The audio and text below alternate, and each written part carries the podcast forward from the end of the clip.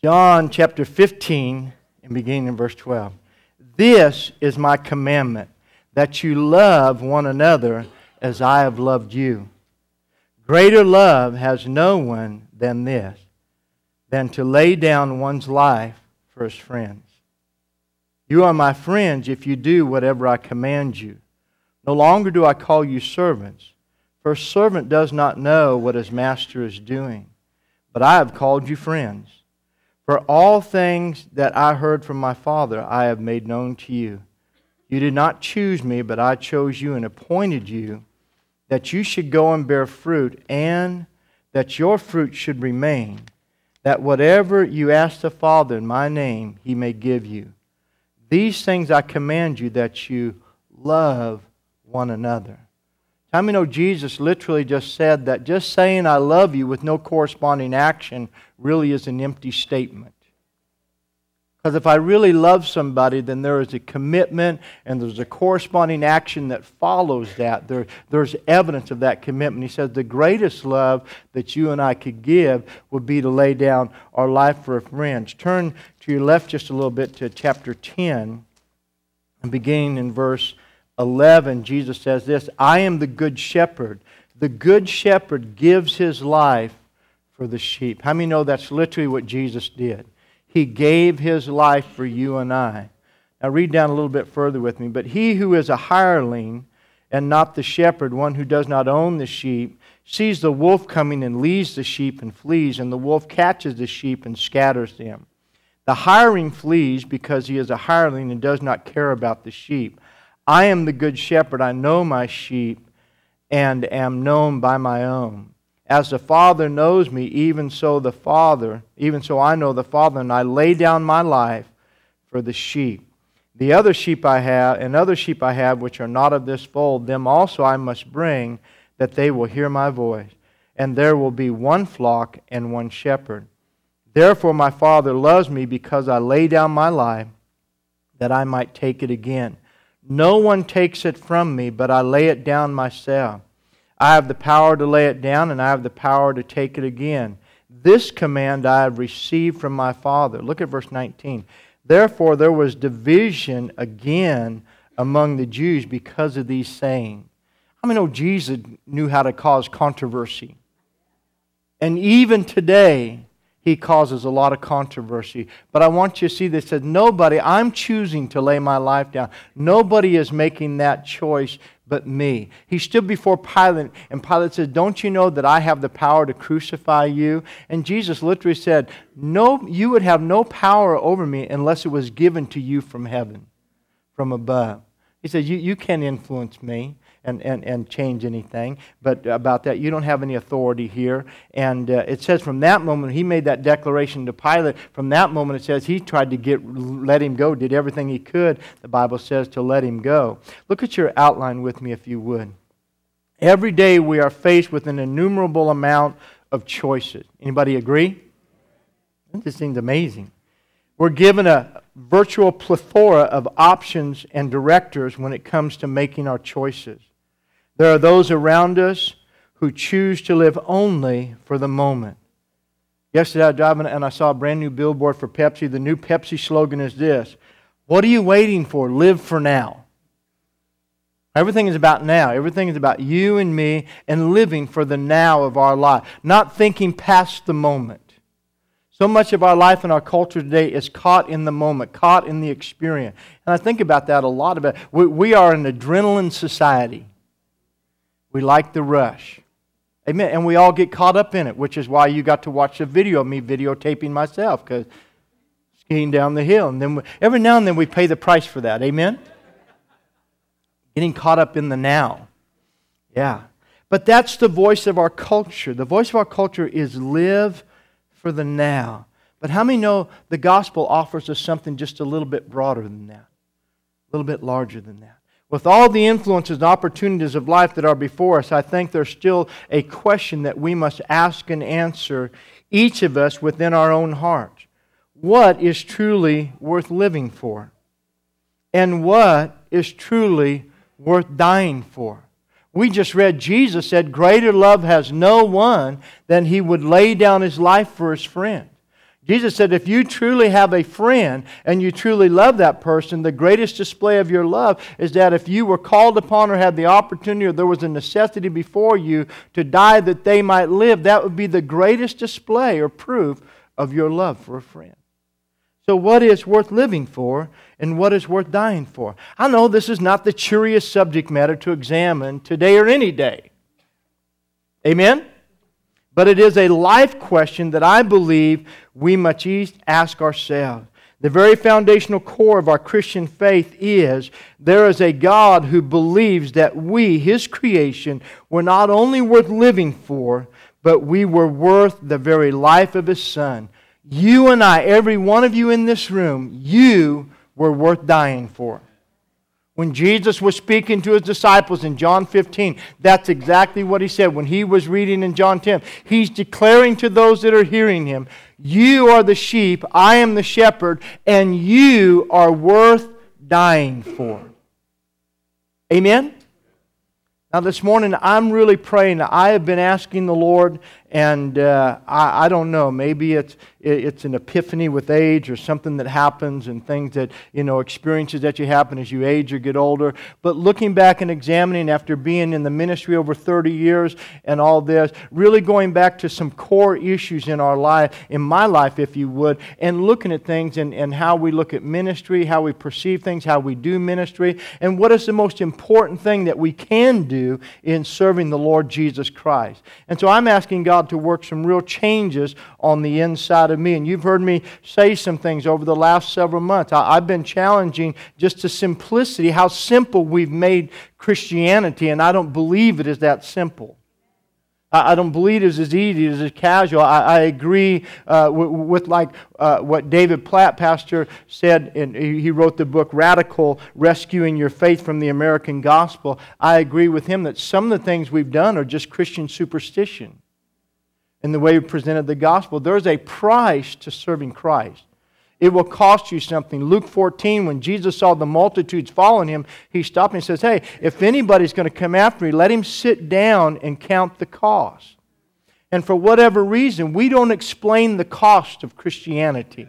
It'll cost you something. I, I remember years ago when I was going to Bible school, and uh, I, I, worked at the cable company. I, I, at that time, it was NorCal Cablevision in Yuba City. And uh, I got a job with them to go to while I was going to Bible school. And there was a young man there that I worked with, and I just kept witnessing to him while, while I'm uh, working there. And for a year and a half, uh, this guy, and, and, it turns out he was raised by his mom in church and everything, and he just totally backslid, never really made a choice to live for God, was raised in the Nazarene church and faith, and that's all good. But, but he himself had made the choice not to live for God. Well, now he's married, he has two small children, and uh, every day, if, if we got done early, we would talk on the radio, we'd give each other our address, and he would come by, and I would just preach at this guy. I mean, preach and he'd sit there and he'd listen. And I'd give altar calls and he would not respond. And I said, Wyman, why, why do you keep coming around? Oh, Don, I, I just feel, it just feels good when you talk. You're not supposed to feel good, you're supposed to get saved. And then one day, we, we, we, were at this apartment complex in East Marysville. And, and, and and something just rose up on the inside of me, and I'd had enough. And he had told me that, you know, he knew he went to Sunday school, he knew about the Lord and, and that, but he just had never lived for God, made the choice. I said, Isn't that awesome that you had an opportunity to hear the truth and to know the truth? And you made the choice not to live for Christ. But I said, Your wife and your children have never heard the gospel. I said, If the Lord comes back or you die and they die, without ever hearing the gospel. I said, You're going to stand before God and you're going to watch your wife and your children go to hell. And they're going to look at you and say, Daddy, you never told us the truth. That Saturday, he came to a men's breakfast and got saved. Amen. Some you save with fear. But see, today, we don't want to be that confrontational. We don't want to speak the truth in love. We, we don't want to boldly declare. Because, see, for a year and a half, I, I mean, I, I would preach. Sometimes 45 minutes, I'm preaching at this guy. The anointing of God, spit flying, sweating, everything. He goes, Oh man, that's awesome. Dude, respond. Oh no, I just like you. I like the way it feels when you talk. No. Come on. But then he gives his life to Christ. His wife and his kids come to church, get saved. Three months later, three months later, his wife walked out the door, left him and the kids, says, I can't take this. Left him and walked out. Left, gone. Never came back. And Wyman made the choice to stay with God and raise his kids and raise his family. But see, it cost him something to serve God. His wife says, I can't do that. I can't. And she went off and took off with another guy and just left. Abandoned him and her kids because of the gospel. And he didn't give in and go chase her. He just stayed with God. And, and he walked for years living a, a single life. And then God gave him a beautiful wife, Allison, and, and restoration, just amazing. And he's been saved all this time. In fact, he came up, I think it's at our 20th anniversary. We came up and played guitar for us. You've heard me talk about Wyman and that. But amazing man. And, uh, but we never talk about the cost of serving God. But think about it. Again, the very foundation of our core is that you and I were worth dying for, that Jesus made that choice. Look at the inside of your outline, if you will, with me. What's the value of a soul? What's the value of a soul? And this morning, it is my prayer for each one of us. I'm praying today that God does something that rocks you to your core. I don't want you to just hear a message today. I want God to stir something inside of each one of us. If you're saved or not saved, if you've confessed Christ or not, then if, you, if you've never accepted the Lord Jesus Christ as your Savior, never confessed Him, then I believe today is your day of salvation. I believe God didn't bring you here just for you to hear something nice, to do something religious. But I believe Jesus ordains divine encounters for our life. And you're here today for a purpose, and that's because God loves you and because you were worth dying for. Before this service isn't over, we would be glad to pray with you. So let me ask you this How costly is it to redeem a soul? How much would God be willing to pay to do so? We all know the answer to that if you've read that very much. He was willing to pay the life of his son to redeem us. Listen to me, to be a true believer in the Lord Jesus Christ is to know and to understand why Jesus died. To be a true believer. And I believe, like I said a few moments ago when I was talking about water baptism, is that the Philippian jailer, here he is, and he's freaking out. In that moment, Paul and, and Silas are in the Philippian jail in Acts 16. They have been tortured. They've been in prison for casting the devil out of a lady and messing up the economy of the people who were making money by a familiar spirit. Paul cast, it says that for several days this lady's following Paul and Silas. Said these are the, the these are the great men of God. These are the power of God. And says Paul one day being totally disturbed and fed up turned around and cast the devil out of the lady, and she lost the ability to operate by that familiar spirit, which is how the merchants were making money. And so they got mad. So now, because they had a recession immediately, they have Paul persecuted, but then Paul kept quiet. And then when he was tortured and persecuted, he's in the jail down there. And this goes back to where we talked about being seated in Christ. See, when you know who you are in Christ and you're going through that position and you know how to rest in Him, that's the only way you'll able to be able to lift your hands at the midnight hour in the darkest dungeon, begin to sing praises unto God. And at that moment, they begin to worship God. All the chains fall off. All the prisoners are set free. All the doors are open. And the guard comes down, the jailer comes down, he goes, Oh my goodness. And he's in fear and he goes, What do I have to do to be saved? Because if they find out what's going on here, I'm about to lose my life. So his idea of being saved wasn't just giving his life to Christ. It's what do I, I'm about to be put to death. What do I have to do? God saved you, but if you guys leave, I'm going to be dead. But they go to his house and he preaches the gospel And when, they, when he fully hears the message of Christ, they, him and his household agree and desire to be baptized. Amen? So there is that no greater, listen, Jesus said that there was no greater love than to lay down one's life for a friend. And there are many heroic acts and deeds done to save a life. But what about saving a soul? We hear about that all the time. I'm going to share one with you in just a moment, but people who do great deeds and help somebody, rescue somebody, do all this stuff, all the reality shows, you watch the clips, they have the videos of these people doing the stuff. That's awesome. Amen. But where's the clips about somebody who paid the price to save a soul? Amen. And what's more valuable, just our life or our eternal soul? And there was a heroic event that just happened last Sunday. Uh, there was a plane crash involving five graduates from ORU as they were heading to an Acquire the Fire rally. The plane crashed into a field, skidded 200 feet, and hit the trees, bursting into flames. Three of the five passengers were killed instantly in the crash. Two were still alive. Hannah Luce, who is Ron Luce's son. A few weeks ago, we had Joel Johnson here. He travels with the Acquire the Fire and, and uh, ministers with Ron and them. And uh, so Ron Luce's daughter was in the plane. And Austin Anderson, a 27 year old Marine veteran who had recently served two tours of duty in Iraq.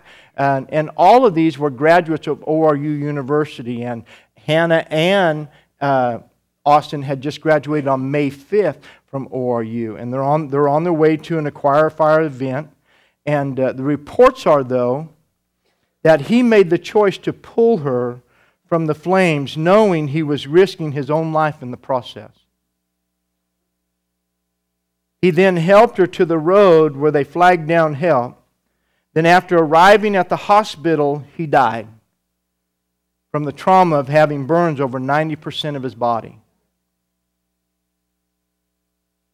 She wasn't able to speak because of being on a respirator, but she wrote on a piece of paper, Austin saved me.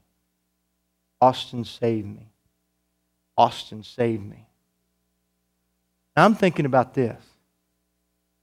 The plane crashes, you're there, and I'm just wondering. However, there, there, there's no account. We'll never know from him whether he was thrown from the plane, whether he was able to crawl out of the plane, and what the events were. So if I, not, I'm not going to try to take a lot of liberal license here, but in this area, imagine he has somehow made it outside the plane, the plane is on fire, and maybe he hears a voice inside. And something in him has to push past his fear. Maybe the flame, and, and maybe he has to pass through flames to get to where the voice is. I don't know. Maybe the heat. I mean, a jet fuel fire, I mean, the plane fuel and all that stuff, the fire around that, it is intense. And so, something, whatever it is, he's already safe. But maybe hearing that voice, he, he can't just walk away and be safe hearing that voice. So he has to knowing that there's peril to his life in doing so. That whatever he's already suffered, that to go after somebody, to put his life, he, he's going to have to endure more than what he's already endured. Are you with me? In order to try, what? In order to try, no guarantee but in order to try to make a difference, to save a life, he's going to have to endure more than what he's already endured. Are you with me? As we read, Jesus said, Greater love has no man than to lay down his life for a friend. Austin made that choice. This was a heroic act to save a life. But what about saving a soul? Every person you and I know or meet in this life that has not accepted, believed in, received, and given their life to Christ is in danger of the fires of hell. Let me just put you like this. If you're here today and you're a Christian, let me ask you do you really believe in hell? Put your hand up. I believe that there is a literal hell. Okay, so if you believe that there is a literal hell, and as John Muncie talked and we went through some things, then this is a place that the Bible said that was a judgment that is reserved for the devil and his angels. But because the devil has been able to influence humanity and cause them to break out in rebellion against God the same way he did, then they are now becoming, he's taking them as partakers into his judgment. And the Bible says that hell has been enlarged because originally it was reserved for the devil and the third of the fallen angels that he deceived in heaven. But then, because he's been able to deceive humanity, he's taking a, a, a, vast host with him into this place called hell. And you can read it in, John, uh, in Revelation chapter 20 after the great throne of judgment. So you and I just said we believe in a literal hell. That this is a place where people will endure the flames of torment and judgment and darkness for all of eternity. And so that means it would be the same that you and I, if we were Austin, we are out of the plane. But we can hear the cry of someone alive in torment in the flames. And something in us can't leave them in that condition. Like him, he couldn't stay there and leave somebody in that place, so he had to move to try to rescue them, to save them. Are you with me this morning? I ordered Pastor Francis's book on erasing hell. And uh, like I said, I, have been, I've been asking God to rock me at my core. We, we have something today called comfortable casual Christianity.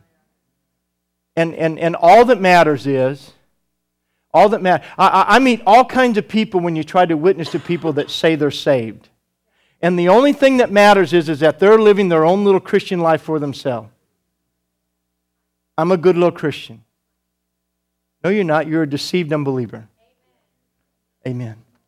But when I get to chapter 3, when I get to chapter 3 in the book, this is about what Jesus actually said about hell. And I want you to listen to Pastor Francis's comments as he writes here. He says, As I write this chapter about hell, I'm sitting in the middle of a busy Starbucks.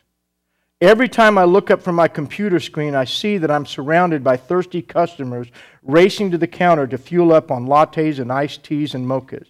They're happy, busy, enjoying life, laughing, chatting, and of course, texting. Two moms look as if they just got done jogging and sit next to me, digging into each other's lives. Another couple just left. They were all over each other, a typical young couple without a care in the world. The girl last in line looks sad, really sad. It makes me wonder what just happened in her life. And what about the employees? Are they happy? Some look that way, but others don't.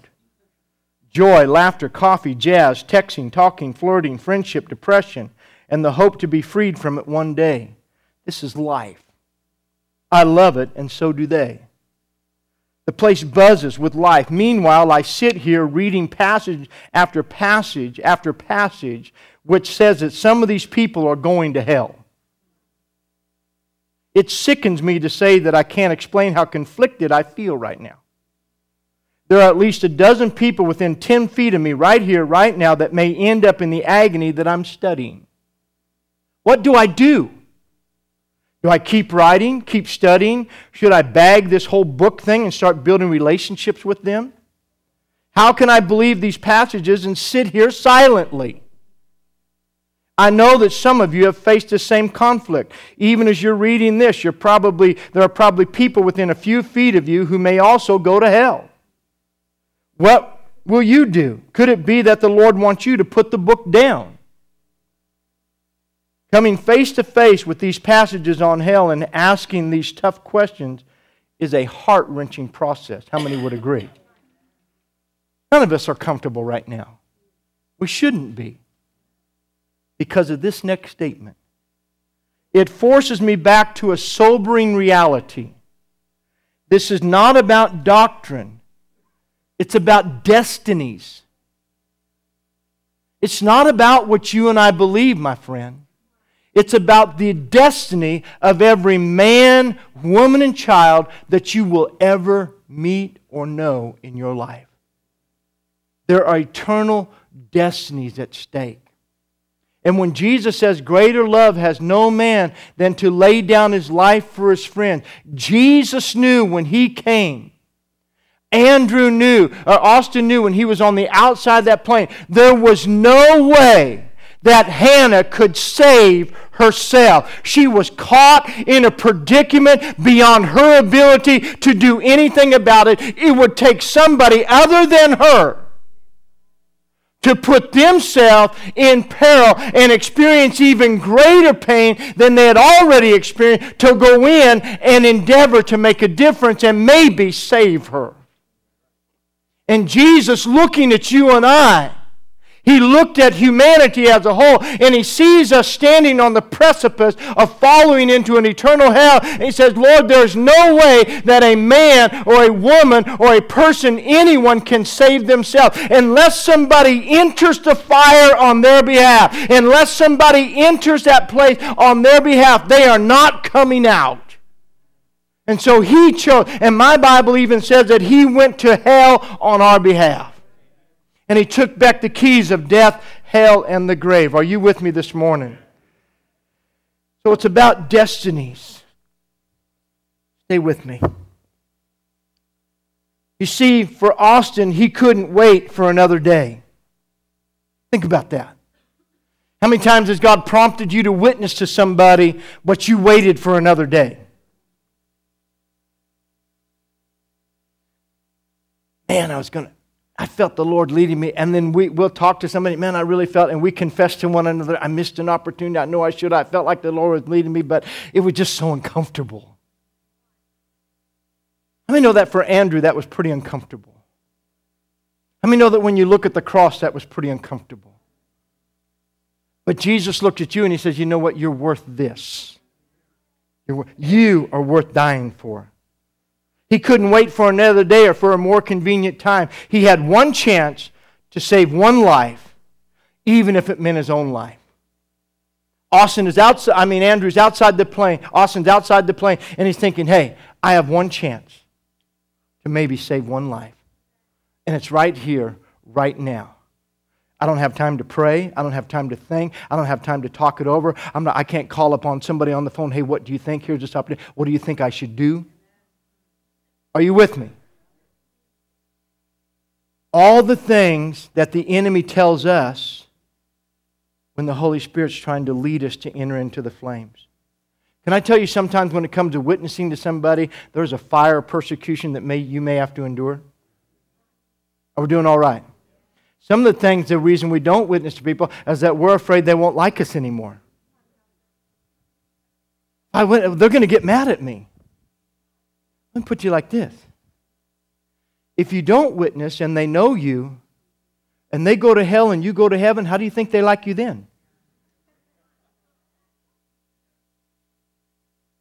Well, thanks for being my friend. I didn't I was so uncomfortable when you tried to witness to me. Bye. Are you with me? Think about this. As a Marine, he had been trained to do just that to respond in the face of adversity for the safety, protection, and welfare of those he had taken an oath to protect. Even though he is, his tour of duty was over, this was instilled and ingrained into his character. This was not an option. This is what you do. This was who he was. Ron Luce, Hannah's father, said this in his statement he says, I know Austin. He was that kind of a guy, having served two tours in Iraq. He would give his life for his country and would give his life for a friend. He would go the extra mile. There was a report of Austin. Says all five people on board were on their way to Teen Mania Acquire the Fire. And all had ties to ORU. The entire ORU community grieves. Hannah 22 and Austin 27 both survive. He said this uh, in speaking in a documentary that he did at ORU. Um, he said during the student documentary about his life, he spoke of how strong a faith helped him make it through the tough times of his life. He'd had other pains. His, his own father, natural father, died when he was 15. But he says, not only, these tough times not only increase my faith in my walk with God, but make it so strong that I will never have to worry again. That was his goal. God, I want to live and I want to have a faith that's so strong that I never have to worry again or hesitate. Amen? I believe that's what God has for each of our lives, that we would just have this strong faith where we would never have to worry or flinch again when these opportunities there. I want you to think about this for a moment. When you go into the military, you go into what's called a boot camp. And it's your initial training. And the first thing they do is they tear down everything you know and then retrain you. You go through transformation and renewing of your mind. And they condition you so that when you're in a situation, you don't think, you respond. And what we have done with Christianity is we have taken away the boot camp of discipleship. And so we have people who have never been trained or conditioned or renewed or transformed. And so when a situation rises up, they do not know how to respond. And instead of acting reflectively and instinctively, we go through a whole process of questioning and reasoning. In the process, maybe somebody is left in the flames. I don't know about you. I think about maybe you never have these, these, these deep thoughts. Maybe I'm the only one in the room. But I think a lot that I always wonder how many people I, I believe with all my heart in the gospel. I know I've missed opportunities witness to people. All I can do is pray, God, give them one more chance. But I, I have friends. I, like, I said, I, I, just we just got an email through a connection to our, our, high school class. Another one of the guys I graduated just passed away a few weeks ago, beginning of May. I have several friends that I graduated with. Come on, I am a young man.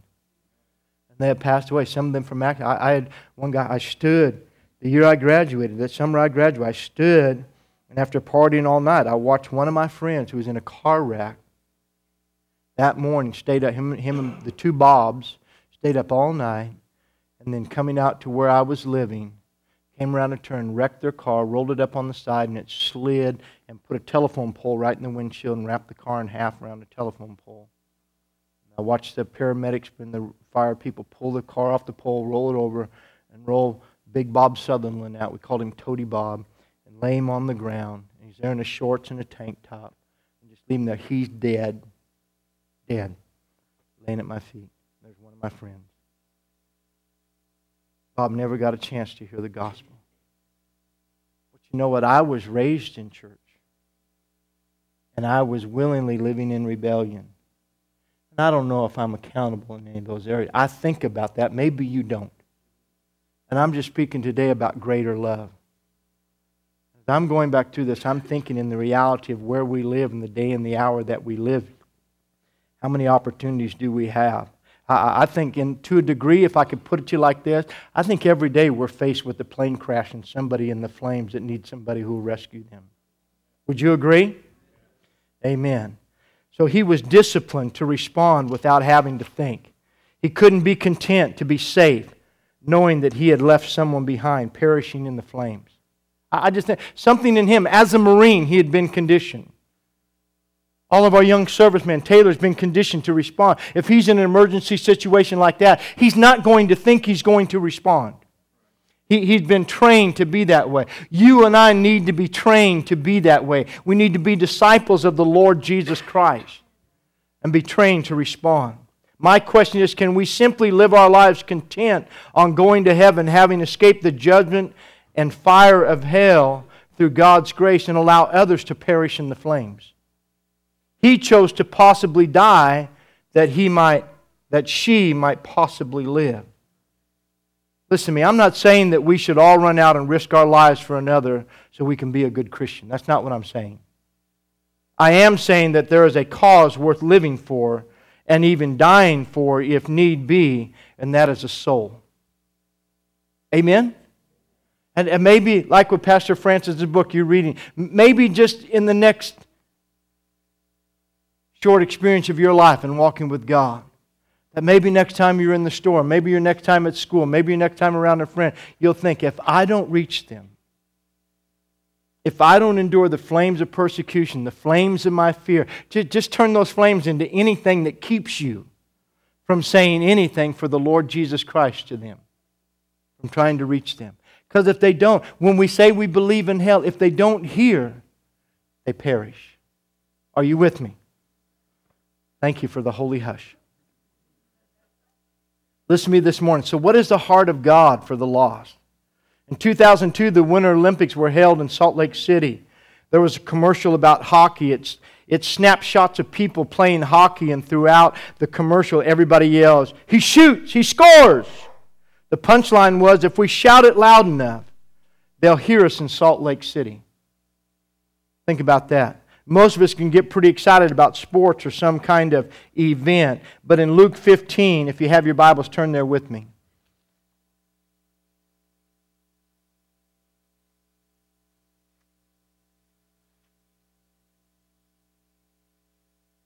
In Luke 15 and verse 7, Jesus says this in the, in the three parables about being lost. He says, I say to you, there likewise there will be more joy in heaven over one sinner who repents and over 99 just persons who need no repentance. In verse 10, he says, Likewise, I say to you that there is joy in the presence of the angels of God over one sinner who repents. In verse 32, the Father says, It was right that we should make merry and be glad, for your brother was dead and is alive and was lost and is found. Think about this.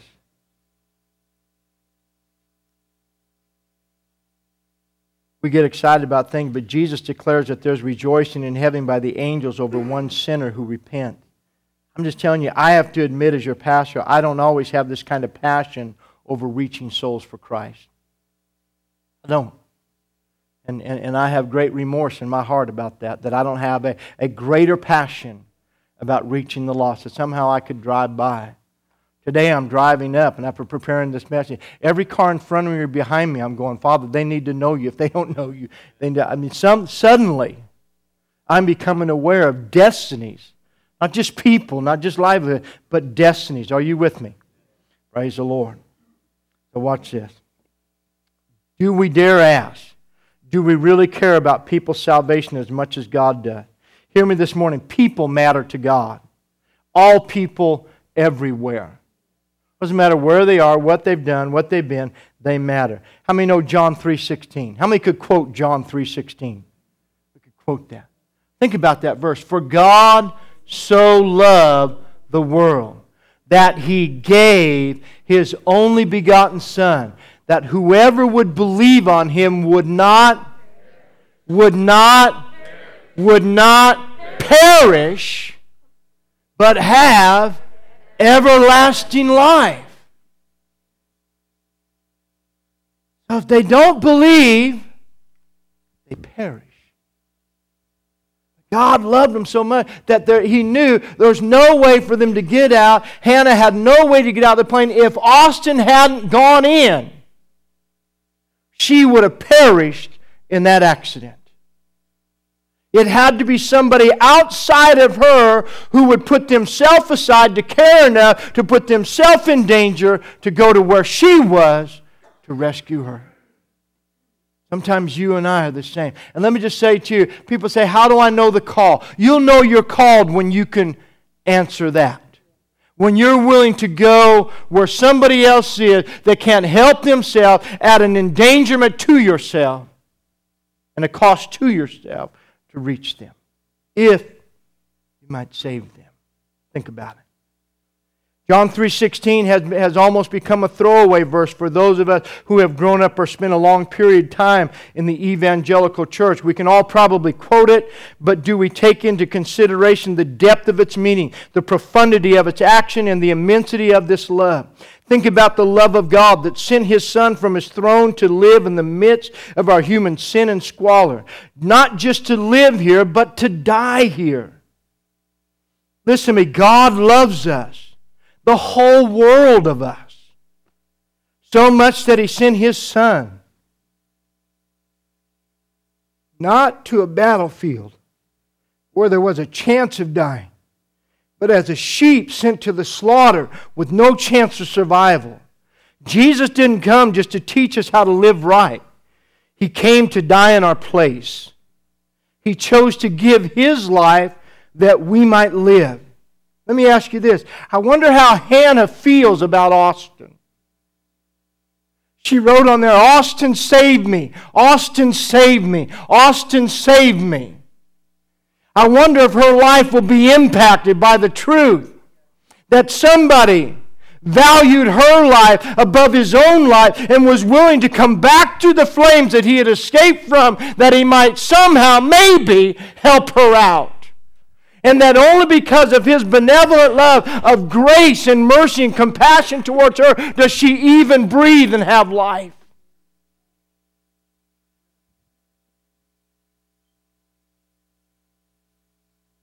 I wonder if she'll be able to live a life of self seeking after being saved by the self sacrifice of another. I wonder what happens when you and I, as Christians, if we just go, Jesus save me, Jesus save me, Jesus save me, and then we walk away and live just for ourselves. Like I said, uh, you, will witness to some people that I'm a Christian. Well, are, are you living for the Lord? I believe in the Lord, but how are you living for the Lord? How, how are you living in response to the fact that somebody said you were worth dying for and he came and died that you might live? Oh, well, you know, I, I just live for myself. I, I just take care of myself and I just live for me and I look after my family and I care for me. Well, if he had lived for that, you would still be dead. It's only because he loved you and you were dying for that you have life. Hannah, the rest of her life, every time she's burned over a quarter of her body, but every time she sees her scars, she'll remember these scars remind me that somebody loved me enough to come back in the flames and carry me out. And I live because he died. You live because He died, and the scars of your past should remind you to move and to do something for God. The pain of your past, the scars of where you've been, tell you that He came to where you were, and there was no way for you to get out on your own. He saved you.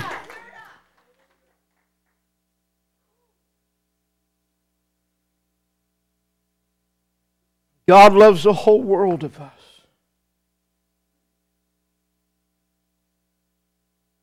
Bill Hybels says this.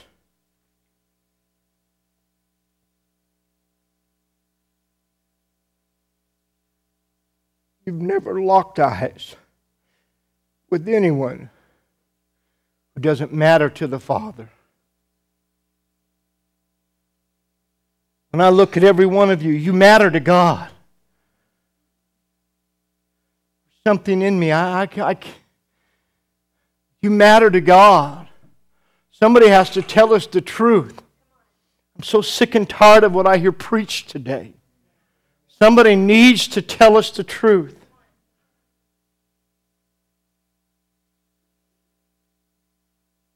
To God, every life is a soul. People matter enough to the Lord that He traded His throne for a stable and a cross. That's how much people matter to God. So where does that leave us? Romans 3:23 says all of sin comes short of the glory of God. Every one of us. We've all sinned. That's why we have to repent. It takes more than a prayer to be saved. Jesus says, He that repents and is baptized will be saved. Jesus preached a message of it's to turn around, it's to give up, it's to go another direction, it's to completely deny the old and to live for the new. All of sin. Romans 6:23 tells us then that the wages of sin is death. But Romans 5 says this that while we were yet sinners, Christ died for us. When we were in that place that held us in the fire, Christ died for us. Think about it in Jesus' terms. You're there in Luke 15. Look at the first two verses. Then all the tax collectors and the sinners drew near to him to hear him. Hear that. All the tax collectors and the sinners came to hear him. And the Pharisees and the scribes murmured, saying, This man receives sinners and eats with them. His response to their attitude was the next three parables of what it means to be lost and the value of a soul to God. The Pharisees were mad because Jesus received and was a friend of sinners. He gives them three parables a parable of a sheep, a coin, and a son. All were lost and all were found. There are three major themes of restoration that he breaks down for them. Something of great value has gone missing. The missing item was so valuable that it warranted an all out search. And then it ends with retrievals bringing rejoicing. And that's what the Bible said. Uh, the, the first one talks about the lost sheep. And, and I love the celebrations that we have on Sunday. I, lo- I love what God does with us corporately when we gather together. I love church. I love church. That's all I've done since I got saved is church. I'm serious. I haven't known anything else. Hey, you do life around that, but everything I think about comes back to here. I'm rooted and grounded in Him, in the body of Christ. I live for this. But He says, Heaven rejoices more over one that is found than 99 that are safe. Be with me. If you were to run into the flames for your friend, for your family member, if you were to press through the flame of whatever your fear might be named, to try to reach them and rescue them, heaven would rejoice more than you remaining faithful your whole life.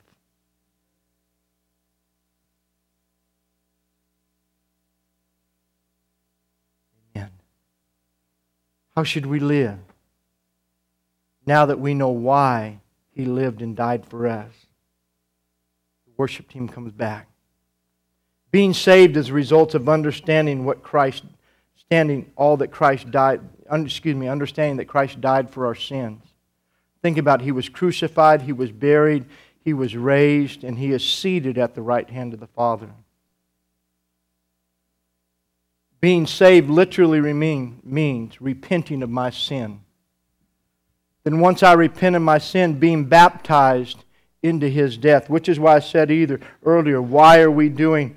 Uh, a couple years ago, we changed and we used to do water baptisms very sporadically.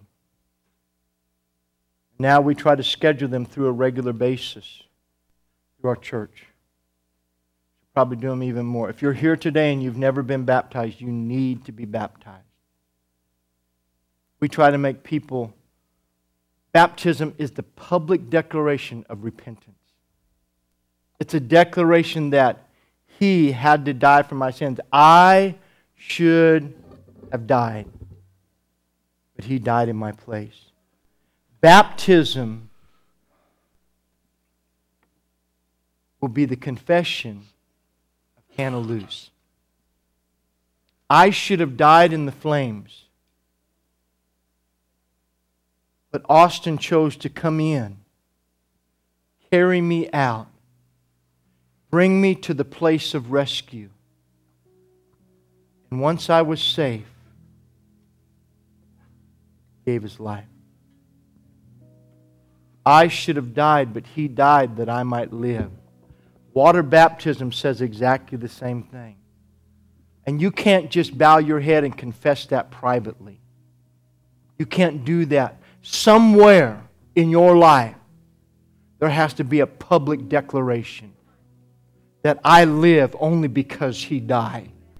And I should have died, but He died for me. So through baptism, I choose. I choose to die to myself. And when Paul said in Romans chapter 12, I beseech you, I beseech you, I plead with you that you present your bodies as a living sacrifice, holy and acceptable to God.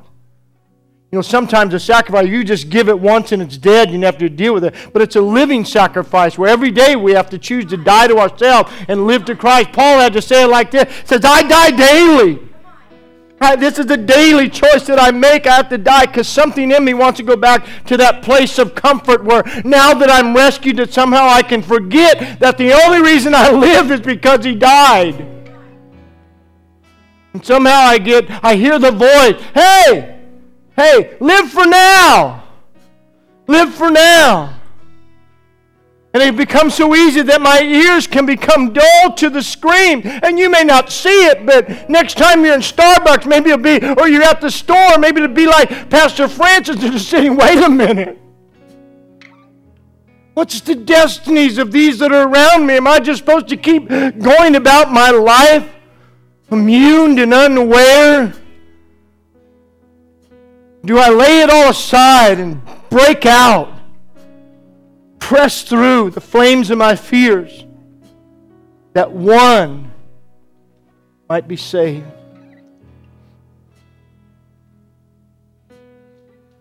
Being baptized and then raised in that new life. Becoming a disciple that is willing to live so others might be saved. Hear me today. You and I may never face the challenge of the choice of having to risk our life to save another. But we are faced with the choice of how we will live after being saved by the sacrifice of another. If you're here today and you confess Jesus Christ as your Lord and Savior, you can only say that because you've accepted His sacrifice on your behalf. You believe that He died so you could live. We're called to live a life of the living sacrifice.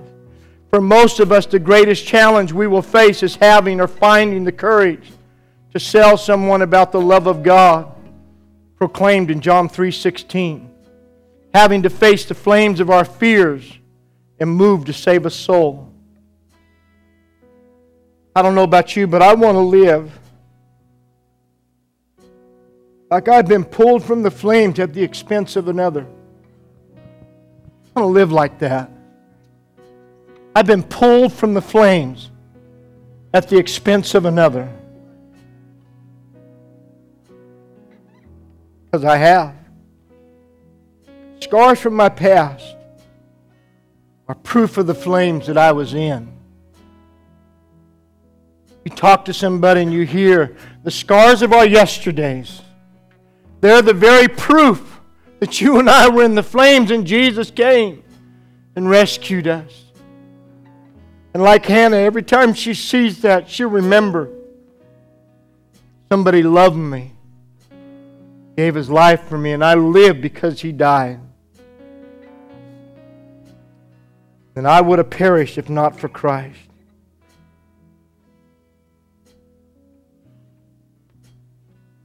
It's the worth of a soul to God His Son.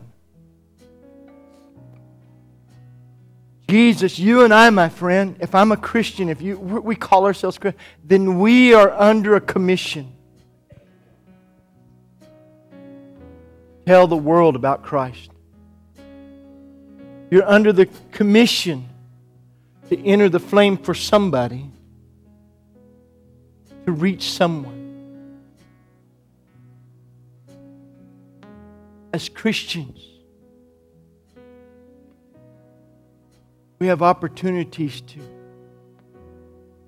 reach someone. We're sent to tell them. Jesus says it may cost you something, cost you your life. But if it saves a soul, amen. Austin knew something so that he could go in there, but think, oh, at 27, he's gone. But I guarantee you, Hannah Luce will not be silenced. And I guarantee you, more than one life will be saved because of him. And Jesus said it like this Except the grain of wheat fall to the ground and die, it abides alone. But if you and I could learn to sow our life and maybe make that pride, you're not going to have to die. God's not going to call you to go die and to give up your life. But you do have to die to yourself. You have to get past your, re- your, your, your reputation, your fear, your pride, whatever it is. Step into that place of the flames telling somebody about Christ. Think about it like this we're not a big church, but we should be bigger. Because each one of us could reach one. One. It's not about growing a church, it's about destinies. Just about a destiny. You look around, just look at it like this. We have a few empty seats this morning. What if each one of those represented somebody who's never heard the gospel because we were afraid of the flames? What if each one of those represents a life that should have been to heaven but didn't because somebody was afraid of the flames to witness?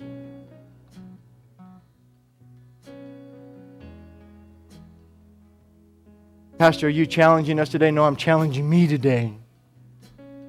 I want to live like I've been pulled from the flames. That's how I want to live. I have life.